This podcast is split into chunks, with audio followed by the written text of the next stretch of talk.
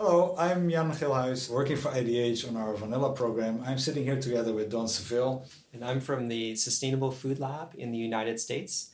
And together we're managing a program called the Sustainable Vanilla Initiative. And this is an opportunity for us to share what vanilla offers to farmers and the environment and the challenges that we're trying to tackle through our coordination of the industry. We have been brought together with the major global vanilla companies to try to think about what can we do to rescue and grow this product, which can support good livelihoods from farmers. And we have two sets of challenges to overcome. Right now, how do we keep quality high so that people will continue to buy vanilla at this time when prices are very, very high? But we know prices won't stay high for long, and the historic norm is for vanilla not to have a high price for farmers.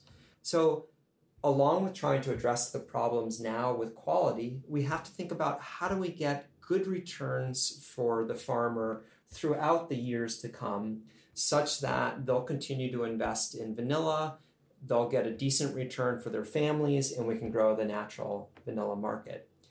And these two challenges have led to the creation of the Sustainable Vanilla Initiative, where IDH and the Sustainable Food Lab are facilitating a consortium of companies to get together and say, what can we do to both address the short-term problems of quality and some security issues facing the farmer? And how do we create a better long-term market which offers a fairer price to farmers, but the obligation is the farmers improve quality and create traceable supply chains?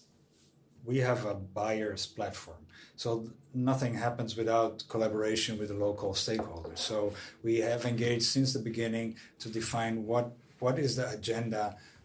Do we have a common agenda with the local stakeholders, which are the exporters, but also the collectors, the middlemen, if you like, and the producers all together. And they are organized in Madagascar. It happens that they have an organization that gathers all these people, and also the local government.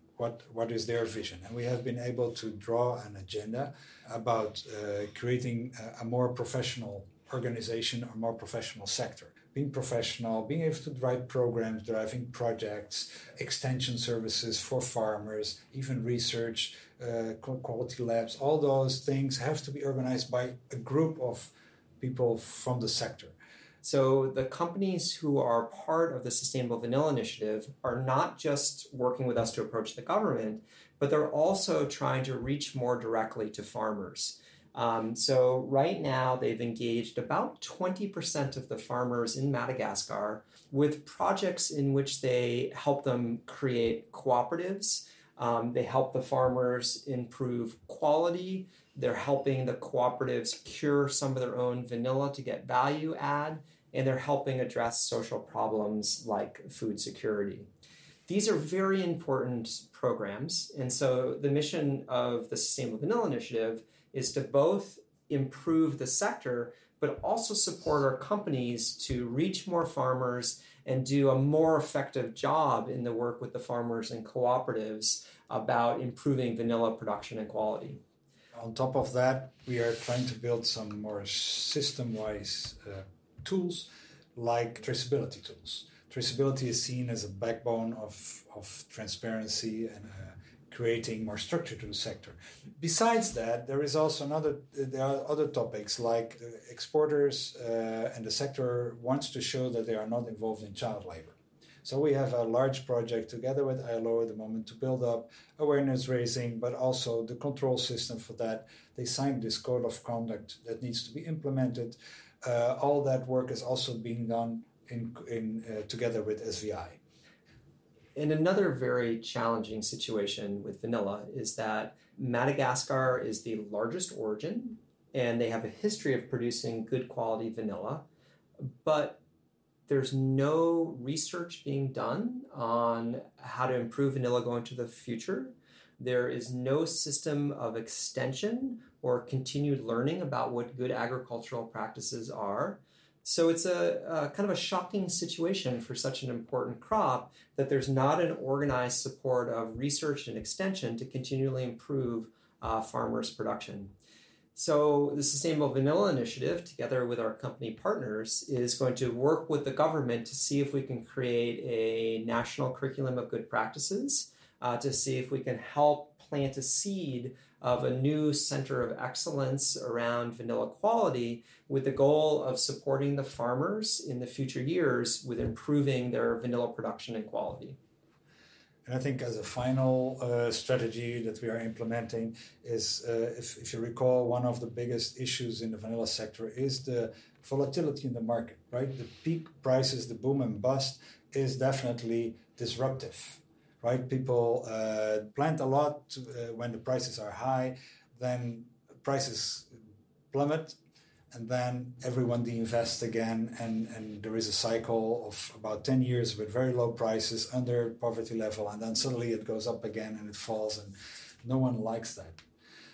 Therefore, we try to, how could we contribute to more market stability? And one of the things we are working on at the moment, at least, is also to see, to support new origins. So we are working with a program at this moment in Uganda with the local sector to try to redevelop that area for, and then in of course, and when you have a restart, you can start to try to do it in a proper way. So more traceable, more sustainable production and so forth. So we're in the beginning of a new cycle that you want to assure that it can last for longer. And Don is coming back from Uganda. So maybe you want to talk about your experience in Uganda.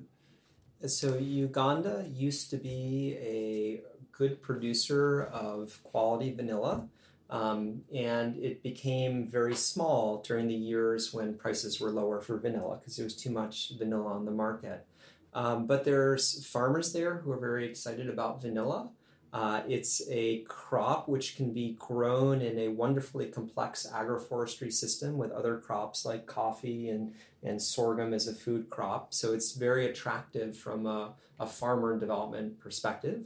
So we've been talking with the Minister of Agriculture and the Association of Exporters about how we can help that industry in Uganda grow back to its historic levels. And that's going to be an ongoing conversation because a healthy global market needs multiple origins so that a single storm in a country like Madagascar won't create global chaos, because we do need our high-quality ice cream every year. So it's counterintuitive, and I think it's not easy to explain to a Malagasy farmer how growing more vanilla in Uganda will make their lives better. In the short term, it does seem like competition. But what has plagued the Malagasy farmers is that when there's a supply shortage and prices go very, very high, then they're at risk for thieves. And when there's too much production and the market shrinks because quality has gone down, then prices go down too far. So in the short term, helping the Ugandan farmers grow more vanilla creates more competition for Malagasy farmers. But in the long terms, it should reduce the amount that prices go up, and it should reduce the amount that prices go down. So that means that farmers will tend to get a better price most years, but they're less likely to get the very high and the very low. And that will be a benefit to the Madagascar farmers. That means that the market will be more stable. So the SVI in the last 2 years has made some good changes to the market, but we've also been humbled by the difficulty of changing the behavior of farmers and small-scale traders in a time where prices are very high and there's not good regulation from the authorities. What we have been able to do is to bring together the exporters and the government for the first time in 30 years to sit down with the international industry and talk about the problems. We have been able to rebuild the sector organizations who are beginning to talk about how we improve the market. And we have been able to implement some changes that have made a positive difference, such as working very clearly and in advance to set a formal opening of when you can harvest vanilla to help reduce the early harvesting, to try to get some real discipline about when what we call pre-financing is done. In other words, when money is brought into the country to help support buying. And all these efforts are to try to deter some of the early picking, which means trying to bring in some discipline around quality. We've also worked hard to help address some of the consequences of the cyclone, which was very damaging to farmers in one of the main vanilla growing areas. So we're working with 2,000 women-headed households in the Antalaha area to restore their food production and help bring back vines so they can rebuild their vanilla growing areas. So all of this is part of the small steps that we can make during a time when it's hard to create change. But we believe this does set a good foundation for having much more expansive impact as we move into a time when there is enough vanilla supply on the market such that buyers can really reward good quality, such that we can really reward the farmers and the organizations who are delivering good returns back to their farmers, are investing in more traceable supply chains. And maybe to add on that, I think the successes of this also is that we were able to define a kind of a roadmap, agreed agenda with different stakeholders, even if you would expect the difference in interest between the market players and the producers, but there is a lot of consensus about what needs to be done. That's the first step anyway in any process.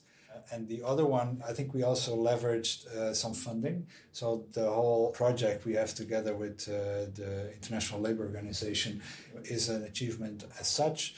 We are building up a large program on assuring there is no child labour in the sector, and also building up the tools, like we said, like traceability, this center of expertise we want to develop for extension services. So there is a lot in building in difficult circumstances, but there is a lot of things that we can build upon. So yes, it's not an easy moment, but we are looking with hope for 2018.